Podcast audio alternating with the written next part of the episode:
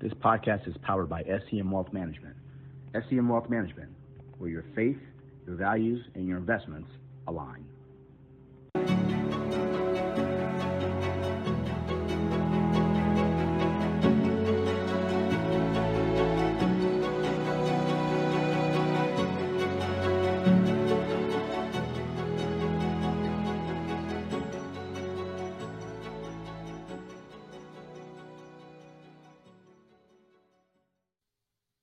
Great day, everyone. Ed Dudley coming at you again out of Durham, North Carolina. And you know what? We didn't want to bring in Garland today. Um, we didn't want to have two ball heads, so we just decided to stick with one. But I'm blessed to be sitting here looking at the beautiful and an amazing, talented Grier Rubeling. How you doing, Grier? I'm doing great, thank you. Especially since uh, I actually had coffee with Garland this morning, and um, you know I did get to give him a little bit of a hard time since we haven't recorded in a few weeks and he's been talking about the Eagles for so long. And guess what? Guess who ended the Eagles streak? It they caught an L. he served it up on a platter on a Monday night. So anyway, um, Garland, I know you're not here, uh, but I still just wanted that to to be said on the air. Well, thank you for saying that because his chest was getting a little too puffed up and we had to bring them down a little bit. They're not going to go anywhere besides, you know, maybe to, to you know conference championship, but that's going to be about it. But I digress. So Garland, if you are listening to this um, when we air it, um, you're in town. You didn't let me know in advance. We'll have Ooh, something to talk sorry, about. Sorry, blew up your spot there. Yeah. So, but I, as usual, I'm excited because we get to talk to some amazing um, individuals um, on the platform. A ton of experience, and our next guest, ton of experience um, in the industry. She is a New York Times best-selling author. She was the uh, keynote speaker at the Investment News Women to Watch um, symposium not too long ago. So let's just bring her on in. Miss Ellen Rogin, how are you today? I am great. I'm so excited to be here with you. We're excited to have you. Thanks for thanks for taking time out of your day to join us, and welcome to the journey and I'm sure that uh, your time in the industry has truly been a journey. That it has. That it has. so I typically love to say, you know, just to tell the people that don't know you who you are, um, what you, what you're currently doing, um, and just a little bit about your journey and how you got into the financial industry. Yeah. So um, maybe I'd start about the journey and then we can go into That's what fine. I'm doing currently. Uh, I started my career in public accounting, as boring as that sounds, it was, and uh, couldn't wait to get out of that. It was not the career for me. Thought, oh, I like telling people what to do. I'll be a financial advisor. And that's about what I knew about it. So that was quite a long time ago. And uh, luckily, I learned how to do actual really uh, good financial planning because I happened into the right firm. Uh, I was with them for a few years and then started my own firm. And about four years ago, sold that so I could be doing more of what I feel like is my work in the world, which is to have a bigger impact on people globally, have a broader conversation about money than I was having as a financial advisor. Yeah. So, how did you? So you went. You were a CPA. I take it you were a CPA, and you said it was boring, which is absolutely funny. Um, if you're a CPA, yeah, most CPAs they're they're they're interesting. They're interesting individuals. They're very analytical. My father-in-law is a uh, CPA uh, by trade, and I didn't know it for the longest because he didn't practice in the field. And I used to talk. I was like, "All right, he's he's a little different." And, and then we started talking one day. He said, "Yeah, you know, um, CPA," and I was like, "Oh, that explains a lot. so no no knock on the CPAs out there. We love you guys. But what made you you said you you know you want to be go to down a financial um, advisor trek. How was that for you? You know, tell us about that that journey and then even what made you go decide, you know, I want to start my own firm as a whole. Yeah. So um I figured I knew I wanted I was an auditor with a big accounting firm, knew that wasn't for me and figured I would try being an advisor. And if it didn't work, the worst that could happen is I would know how to manage my own personal finances.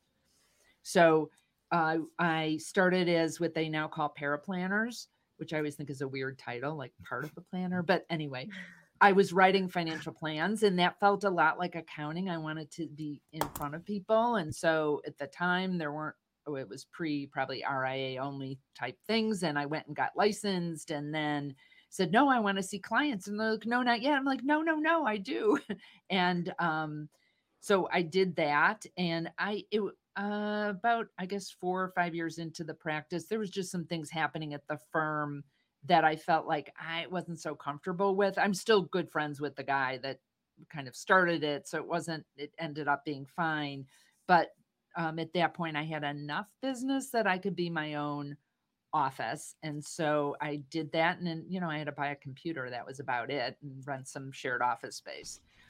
Um, yeah, and I uh, started my practice really growing it i they were doing a lot of uh, cold calls at the time and i was like oh that sucks i do not want to do that and so i got good at speaking and i would grew my business through that realized that that um, pretty early in my career that that was in a lot of ways more fun for me than being a financial advisor but i uh, so i did both for a very long time Hmm. I would love to hear how you got into that because I mean, I've thought about that as well. Like I kind of like speaking, I kind of like teaching, but I don't even know where to begin on the spectrum of making myself available to speak and I I feel like I am not alone in that uh, in that how do you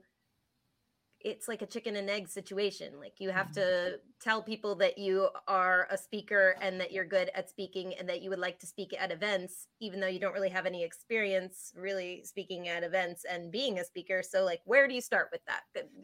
Yeah. And I would not have known that I would want to do that. I mean, I had like in high school, like a public speaking course, which I'm sure I was terrified at.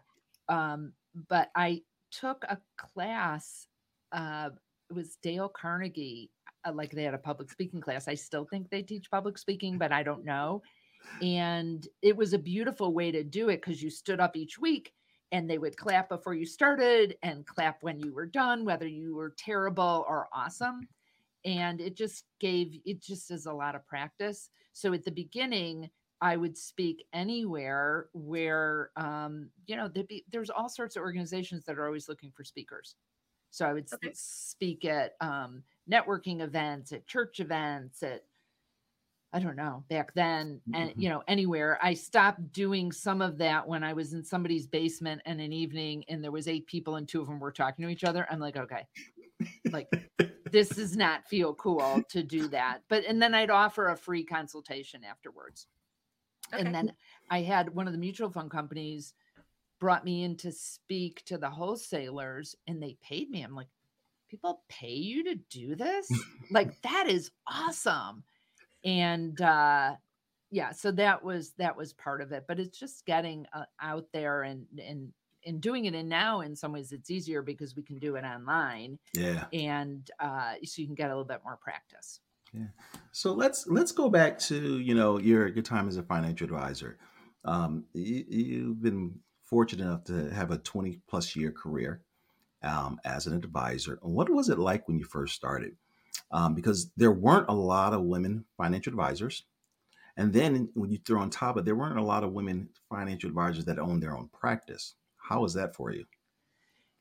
I always saw that as actually a benefit for me. So mm-hmm. I never saw it as a hindrance. I'm a glass half full kind of person. It can be somewhat annoying sometimes because I'm just like, you know, very cheery about things even when other people aren't. So that can be annoying. But I always saw it as like, well, if if 95% or 90% of the people out there are men, I can be different. It's yeah. harder for them to do that. And uh and I was young when I first started. So someone um who didn't have as much experience, but I just kept trying to find like the benefit in that and put my attention on the uniqueness, on that I have um, new thinking about things, and it seemed to help. That's wonderful. I, I you you hit on a big point right there and something that I touch on a lot in this industry is, you know, yes, I have faced some diversity as a woman, especially as a woman who started out as client service, you know, so I, it's it was different. I wasn't trying to be a financial advisor. So um and I wasn't, there weren't a lot of women financial advisors for me to really even look up to and say, oh, that's what I want to be. You know, like I was looking up to these middle aged white men that I didn't connect with on a real personal level, thinking, well, that's not what I want to be. Um, and so I didn't have a lot of examples. And I just wonder if you had a lot of examples or if you're really just the person that was like well i don't want to do it this way so i'm going to go do it my own way or did you have any mentors or anything in the industry that you looked up to that had kind of the same outlook as you did um, i don't i the one mentor i had um, who who's long since passed away but when i was in um, college i worked at a brokerage firm during the summers and there was a woman there named Joanne Pekin who was brilliant and really early in the career. She was a stockbroker and uh, and the way she mentored me was actually in terms of getting some credentials. She said, "Ellen, get your CPA. You'll never be sorry." And that was good advice because it was a great credential. I hated that occupation, but I was never sorry I had those three letters after my name. Um, and I don't um I don't even think I saw it at the time. Like I didn't realize, I never saw it as a hindrance. I didn't see it as, a, as something that was keeping me from things. So the fact that I didn't see a lot of women being super successful or top producers, um, I don't think it ever, I don't even think I ever thought about it, Grier, in terms of that. Um, and I spent a lot of the early part of my career doing a lot of personal development, a lot of other types of growth things where they were mostly women. And that I think had a big impact on my success. Um, and what I ended up doing, you know, once I became a top producer at, and we'd go on these trips and all these things, and I'd look around and 80, 90% of the people there were men. At first, I'm like, like blaming something outside. I'm like, no, no, no, no like why don't we make this different i happened to be at a broker dealer that was very supportive of women and we ended up forming a women's initiative to make it different and better so that there's more women uh, top producers and i think that that slowly changed but when you said it was what it was like when i first started i have to tell you when i ended there weren't that many more women i'm i'm hopeful now there's more young women coming into the industry i don't know if they're staying but um, i didn't really see the needle move on that, mm. which was we bring that up. We bring yeah, that up a lot on this podcast. That it's unfortunate numbers haven't moved that much. And I, yeah. I honestly don't see a lot of women, young women, coming up into this industry still to this day, and I, I honestly don't know why that is. Um, and I love the idea of mentorship, and I love the idea of creating groups within organizations to kind of foster that um and so but i but i don't know that there are that many right now that people can lean on or i i don't know what it is. Do you anybody anybody have any input on that? Why you think that the women just are not flocking it's, into this industry? It's it's one it's not talked about enough. Okay. um I, I think we need to start as early as possible at telling our young children that this is an option for you. Especially when they start getting to high school we need to have a lot of the firms and the the um, cfps going into high school just teaching and saying look this is po- this is possible. And then you get to the colleges and continue to talk in the colleges. Don't be afraid of commission only. Don't let that hinder you from having an amazing career in the in, in the industry. And we talked, Garland and I have talked about it uh, many times, getting on the campuses of, of HBCUs. You know, we, if, you know, in HBCUs, they spit out a lot of doctors and lawyers and engineers, but they're not turning out a lot of financial advisors or individuals that actually come into the space. So, so I, I think it's about education and, and educating them early about it. And I would add to that. We well, I was at some conference once where Geena Davis spoke, and she has this organization about getting more women and diverse people like in films, actually. And she Mhm. was saying how um, like even in crowd scenes with gathering, it was like mostly men. Like she would joke, women don't gather. You know, it didn't make sense. but it occurred to me after I heard her speak. If you think about like just in the media, have you ever seen like the working mom financial advisor who's doing great work for her clients in a sitcom? Or in no, you see them white men crooks dealing with people's money. You don't even see like a guy being an honest financial advisor. Um, They're and so well. you know so like if you see it you can be it but where are they in the media ever seeing how what a helping profession this is how there's so much flexibility for women how you can make a ton of money um, and eventually once you build your client base you know i i mean the guys when who were helping me with selling my firm are like Ellen, why are you selling your firm? You're making a lot of money and you're not working that hard. I'm like okay you want to tell my clients that? Like that didn't seem like a reason to stay but um you know it's it is an amazing profession Mm, for for people and especially women yeah, yeah. So, I- so go ahead, Gray. I was going to say, I think you made a really good point about sometimes diversity in a situation in an industry where you are trying to stand out is good because you automatically already stand out because of who you are.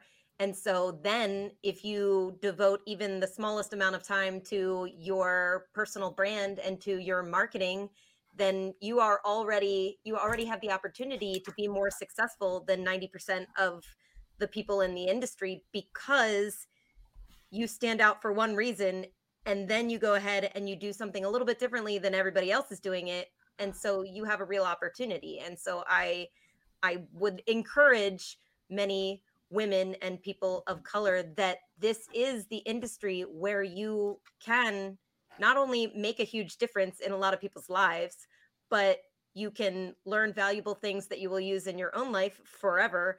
And you can stand out and really use your, eh, you know, use yourself as an advantage and market that. I, every, I've said this on the podcast before, everything changed when I stopped worrying about what my business looked like and what my website looked like and that it fit into this industry and i started saying no um, my business is me so i'm going to market me and i'm going to market it to my personality and all of a sudden i started standing out and people started coming to me and talking to me and trusting me because i was putting my personality out there for everybody to see and it was very different than what most of the industry is doing. Most of the industry is very focused on the the finance part of it and not on the like self part of it. So Yeah, that's good, Gray. So, Ellen, um, when you were an advisor early in your career, did you have a was there a moment that was like an aha moment that were like, ah, this is what I'm supposed to be doing in life?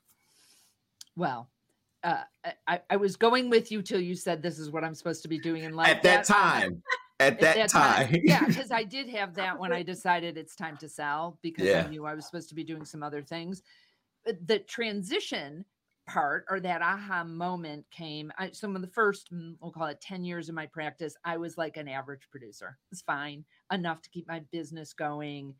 Um, and then there was a recession and I just switched and said, Oh my God, people need me more than ever now. People are freaked out about their money. I totally can be of service to them. And I stopped worrying about the market was going down, so my revenue was going down. I was like, What can I do? How can I be of service? And that year, um, the market was down 17%. My business grew 39%. Oh. And did I do some other things? Yes. And I think the pivotal thing was switching where I put my attention. And that became a big part of I still teach to this that here I don't know how many people are listening versus watching, but the generosity precedes prosperity. And um, once I looked at how I could truly serve people and how I could ease their suffering around money, everything changed. That's beautiful. I love that. Yeah. Um, and then it made it more meaningful for me because it wasn't just a job. It wasn't like, oh, I wish I was speaking or writing or all the stuff that I wasn't doing. It was like I could get behind this. Yeah. Yeah, that that, and I had I had to write that down because I'm I am going to sit and have to write something about that because that's absolutely beautiful, um, and I wholeheart, wholeheartedly believe that. Um, I'm looking at Garland, and he looks like he's in a coffee shop or somewhere, sitting on mute. Um, uh, oh, you- are you are you partying during the day? Am I doing what? I hear music. Are you having a party? And you didn't invite us? I'm Grier knows where I am. I'm in Brew. Okay. It looks like brew. It's Brew. So hang on. Let's do this. There you go. Lovely ladies. Oh, Brew. can I have Hey, an guys. oat milk latte, please? It's a latte with. so, um, Ellen, I apologize because uh, my partner Ed Dudley failed to tell us that uh, we were Did doing this just- at two thirty. So I'm putting. Did he just throw me under the bus, Under the bus. and backed it up? Up, back Oh, up. wow. Beep, beep, beep. Normally, this is me in my office, and there's three of us all ready to work, all ready for you. Instead, it was me in my car trying to figure out how to make the audio work. Um, so I just stopped in to say, out of respect, thank you for joining our podcast. I'm not going to be able to stay on very long. I, I caught, I think, what was the tail end of a very intense conversation. I know that because Grier was telling us about her story, and that's always how I know it's intense. Grier and I spent what two hours to- together this morning, having an intense Oh, yes. conversation about a whole lot of things. It was a So, very it forgive was me. it was a good Yeah, conversation. it was illuminating. It was illuminating. Um, Yeah. Forgive me, so I'm 25 minutes late to this interaction. I'm going to hop up here in probably another three or four minutes. But Ellen, Yeah. thank you so much for joining us. Um, I so missed the nice to be here. Nice to I see missed you. the entree. Um, and hopefully I'll have a chance to catch up with you again. Where are you located physically? North of Chicago. Oh, goodness gracious. Okay, so I'll see you like in May. Because Okay. Yeah. Illinois. it's it's it's chilly, winter. but it's sunny here today, so that makes me happy. Um, so, go ahead, Garland. You got a question for before you hop off? I don't. I'm going to listen in so I can catch up Okay. again. All right, well, great. So, so Ellen, you, you you go twenty years and successful career. You know that that last half, top producer, top performer. You're at the top of your game, where every financial advisor wants to be at the top of their top of their game. Top producer, going to the conferences, getting invited all these different places, and then you have an epiphany. Something happened that made you want to change. You feel like sh- y- y- can you can you share what happened? Uh, yeah. I and, and it was probably it wasn't like actually one moment in time. I'd Yeah. been thinking when I was I was looking back at um I found this document. Yes, last this week I'm working on my goals for uh, next year. I'm doing some teaching to advisors about working on their goals, and I found this thing I've been looking for for the longest time. About I wrote, had written a hundred year. You know how sometimes people say, "Oh, write your own um, eulogy." I'm like, "Oh, Mhm. that's a bummer." I'm going to write a hundred year birthday speech. That at the time when I wrote this, which was 2013, our daughter wasn't talking to adults that much. Now she's like does that a lot. But so I had my son delivering the hundred year birthday speech, and and a lot of the stuff we're talking about was actually in there. It was like, gosh, remember when mom was so intro, in, um, influential in bringing more women into the industry, and how there were so few. There was only five percent of women which maybe it got a little better than that. I think it's 10 or 12, depend or some of the broker dealers it's more. But um and uh and that I had oh, even that 10 years that I was no longer in the business. So I knew I was wanting to transition.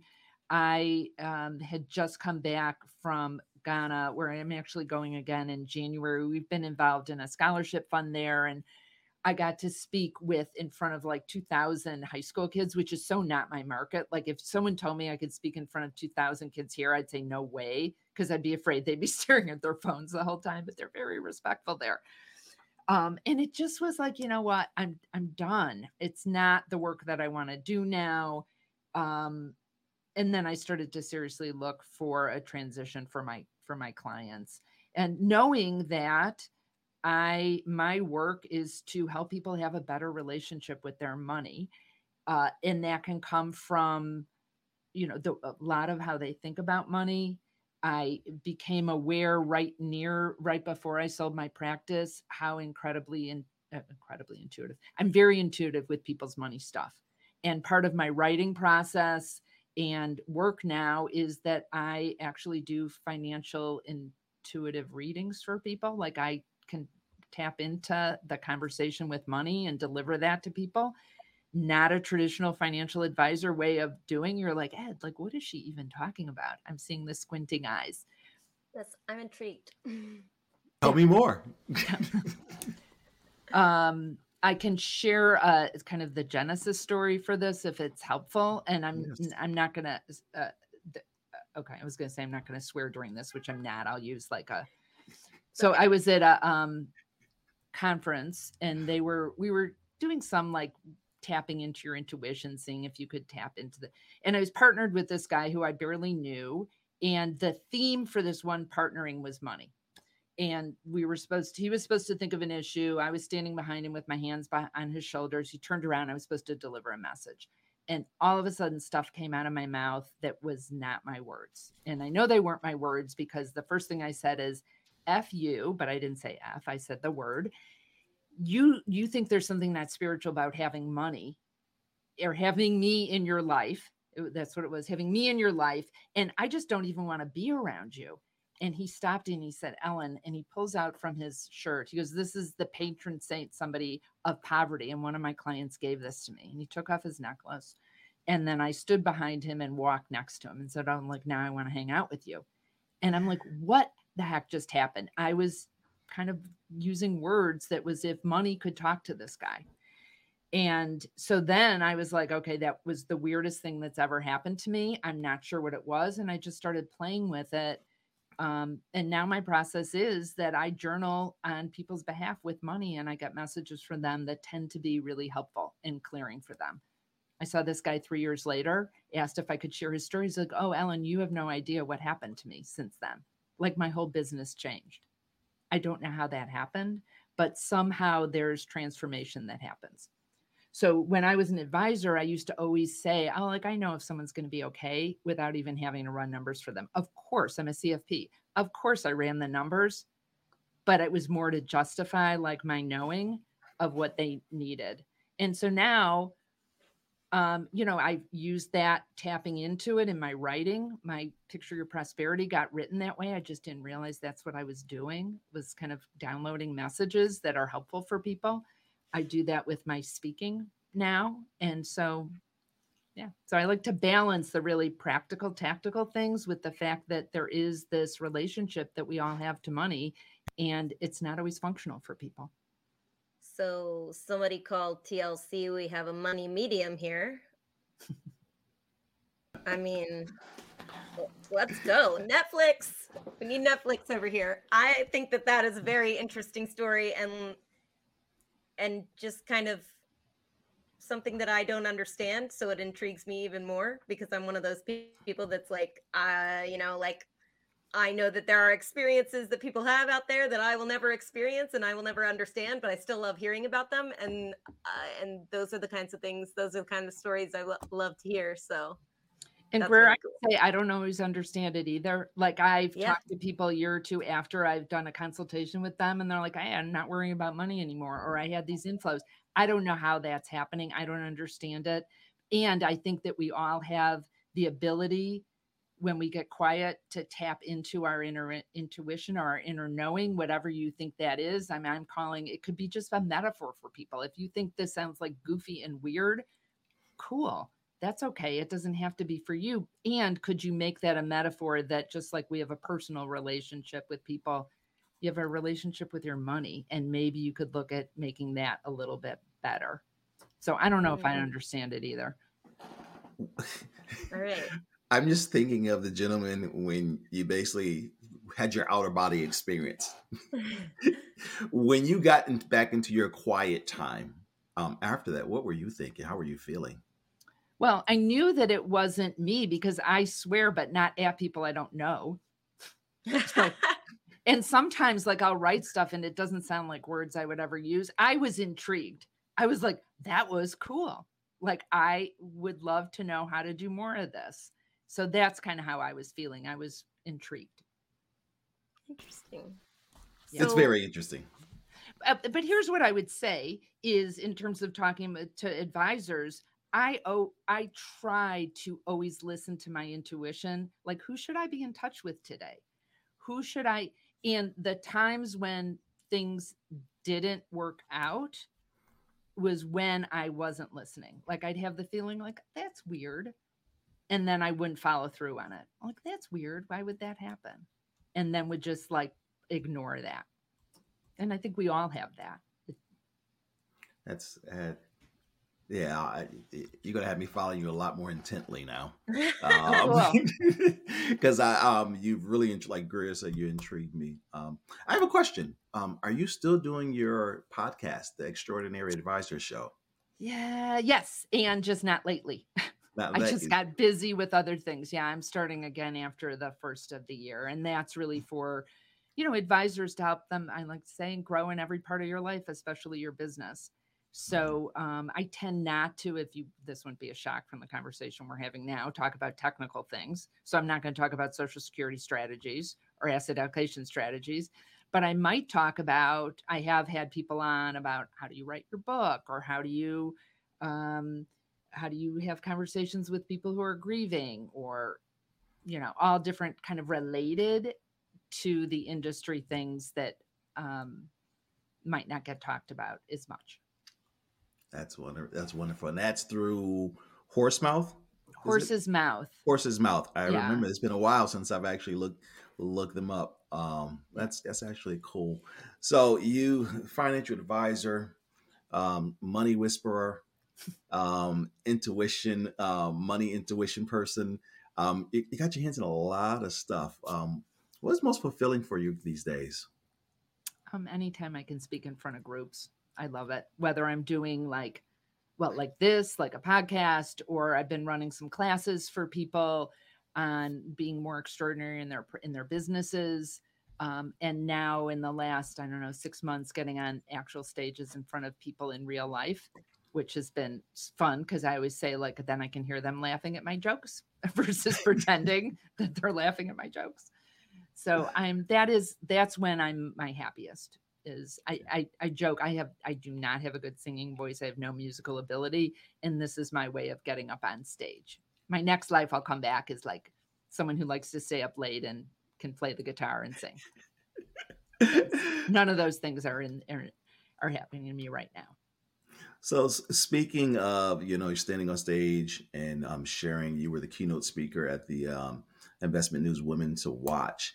Um, can you share a little bit about what you shared with the um, the women there? yeah it was all about um, how to communicate so people will hear your good advice and uh, i think you know one of the like the overview i put on this is that most conferences this wasn't the case at investment news but at most conferences that i go to most of the conversation is around practice management so the craft of being a good advisor which of course is important so that's technical skills systems even marketing systems. A little bit more is being talked about with relationship management and not much at all is on self management this is how you bring your best self. But i think i learned very early in my career that it, I, I graduated with honors from college and business school i went to a top 10 business school i had lots of letters after my name and not that none of that mattered of course it mattered but it didn't have a direct relationship to how successful i was in my practice and I saw people who weren't as smart as me, weren't as credentialed as me, doing much better financially. And I'm like, oh, that's so interesting.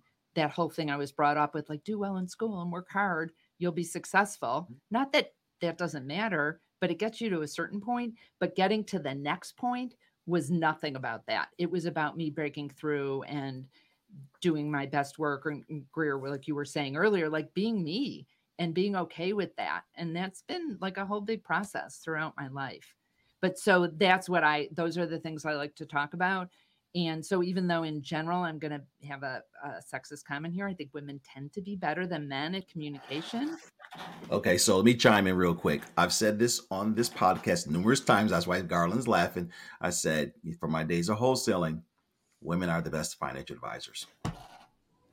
Yeah, Yeah, that's uh, that's fact. It's not even close. Yeah, yeah. Um, it- it and is. I, I think that all of us can just be better at communicating, better at being really present with people, better at getting our um, them to follow your good advice. I mean, there's yeah, there's schmoes out there, but most advisors, at least the ones I know, have their clients' best interest at heart. And if they don't listen to what you're telling them or don't follow it, you're not doing your best job. So that's what I was that's what I was talking about at that conference. Yeah, love it. Beautiful. Grier, you got a com- question, comment? Um, so I guess I just would like to hear a little bit of clarification on your current business, who you serve, and how, um, and what it's called, and all that. I, I because I feel like this conversation that we're having right now might interest a lot of people, and I want them to know how they can find you and if you are a person that can help them. Thank you. Um, yes, so I have a few main, a few parts of my business. I do speaking.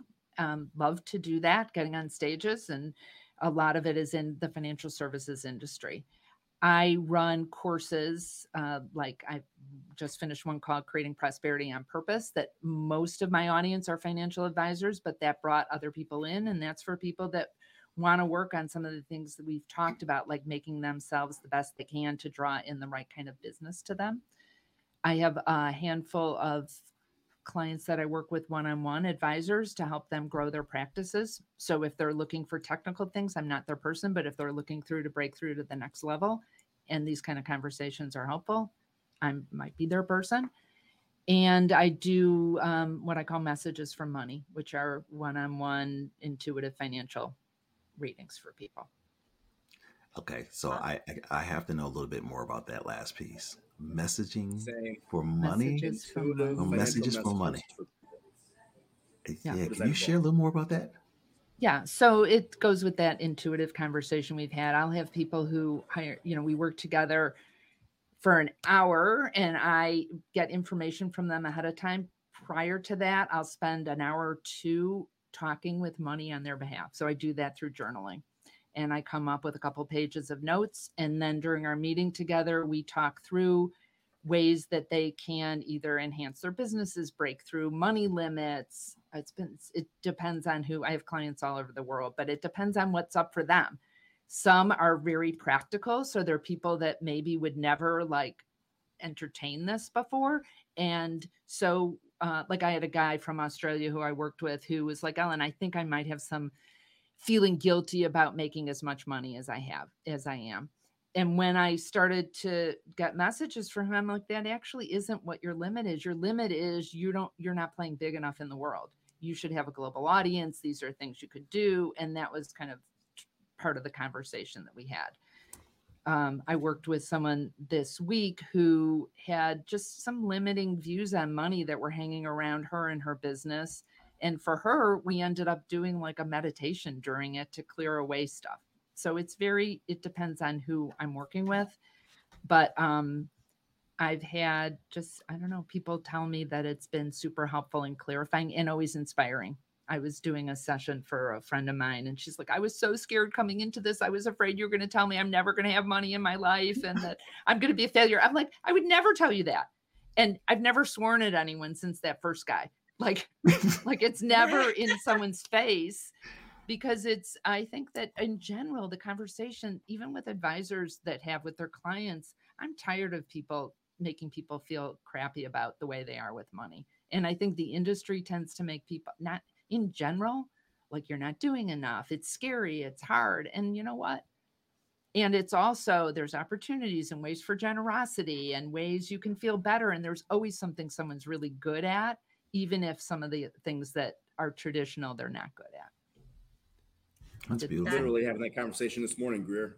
Uh, Right? Yeah, I was just coffee, thinking like latte. Garland and I were having this conversation that a lot of the I'm connected to a lot of financial advisors on LinkedIn and I see a lot of their marketing and I believe that a lot of the male financial advisors are marketing to themselves basically because that's what they know how to do. And so when they say things like hey, stop buying those $5 lattes and instead go invest it in this. Like you're an alienating a large part of the population, mainly women, when you say stuff like, hey, don't go spend that $5 on something that makes you happy and gives you joy in the moment. Instead, like invest it in your future. Like think about your future instead of about what makes you happy right now. And that kind of marketing like is so icky to me but they don't see it and so yeah it's it's just interesting that you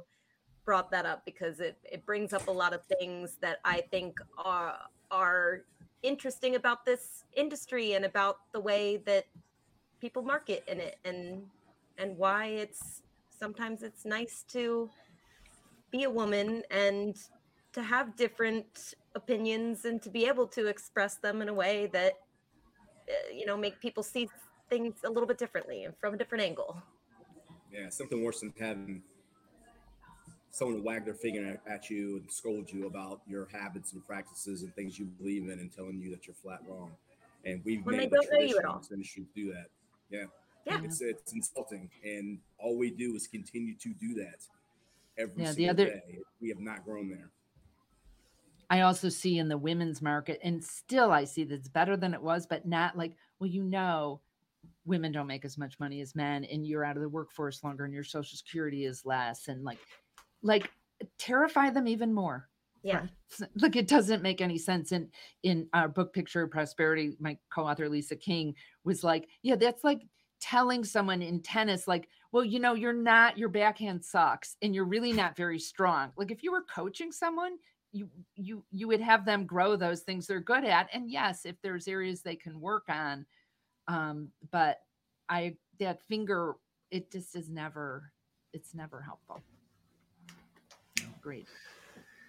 So, Ellen, you love speaking, public speaking. You went to Ghana and spoke to a lot of young ladies and young young young people. So now you're standing on the global stage, um, and you got a message that you're sharing about being in the financial industry. Mm. What advice would you give to those young people that, to say, look at the financial industry as a possible career? Yeah. I would reframe maybe how they're looking at it. Uh, okay, here's a mentor story. When I worked at that brokerage firm during the summers, the guy who, um, my friend's dad, who was there, I said, Oh, I don't want to be a broker because there wasn't financial advisors or I didn't know what they were then. And he said, Why? And I said, Because you have to sell too much. And I don't want to sell. And he's like, I don't sell, I help people. I was like, Oh and I never forgot that. And he was a mentor to me, you know, my entire career. And that this profession, the financial advisory profession, is such a helping profession. You change people's lives in this. You help people reach their goals. You reduce their fear. Uh, we were talking about how not to do that, but most advisors, you know, their clients are grateful for their support in their lives. They take this area that is become very stressful and scary for them and makes it accessible and that people can have peace around their money. So I'd say jump in and there's opportunities. A lot of advisors are really old. They're going to be looking to sell their businesses.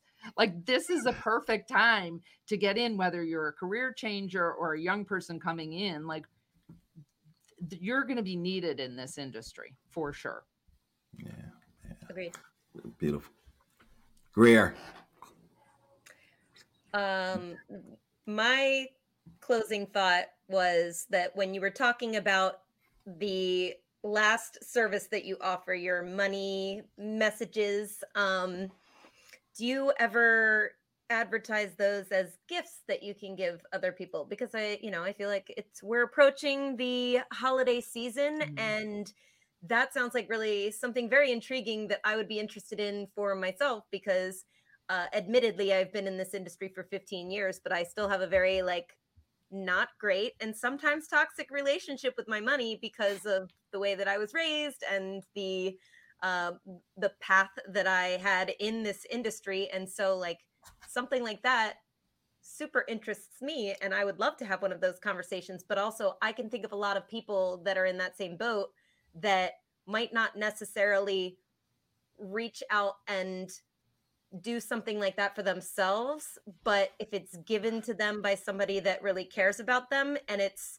just this free thing where they can go and they can explore this conversation with a professional that they like and trust, um, that'd be a great, great gift. No, thanks, Square. Yes, I do say that at the bottom of all my newsletters, and and people have done that for people, and I think I'll hire you as my marketing person. Thank you.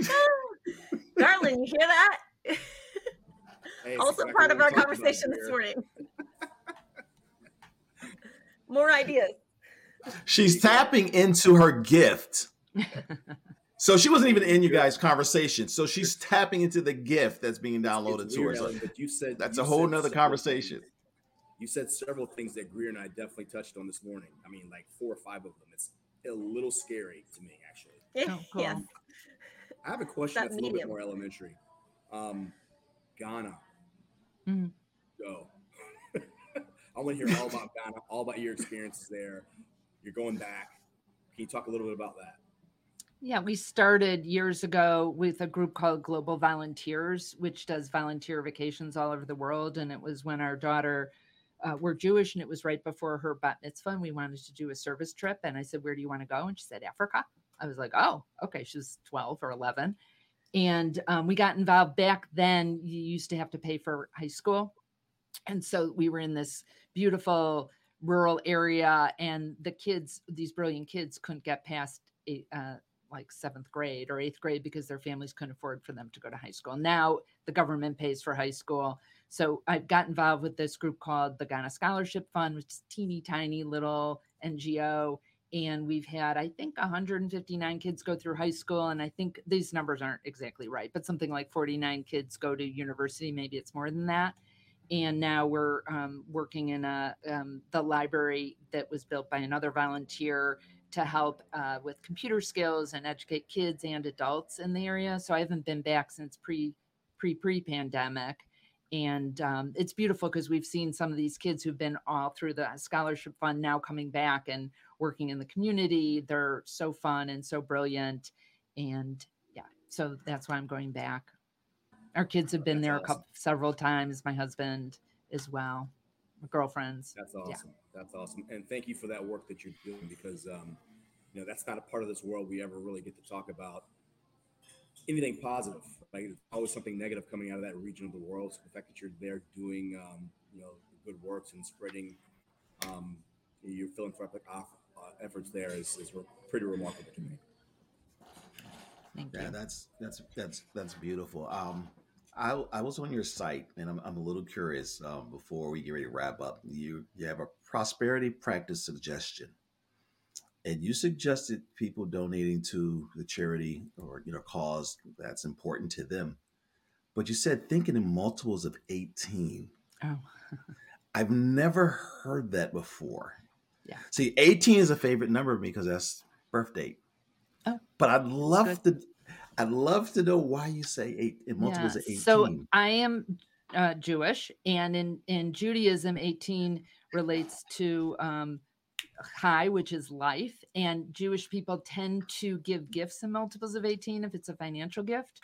So, uh, like for a bar bat mitzvah, a wedding, you'll do them in multiples of 18. So it just feels like it's got good energy for me. So all my all my pricing now are weird numbers for everything I do because and they're all multiples of 18. So Okay. that's why.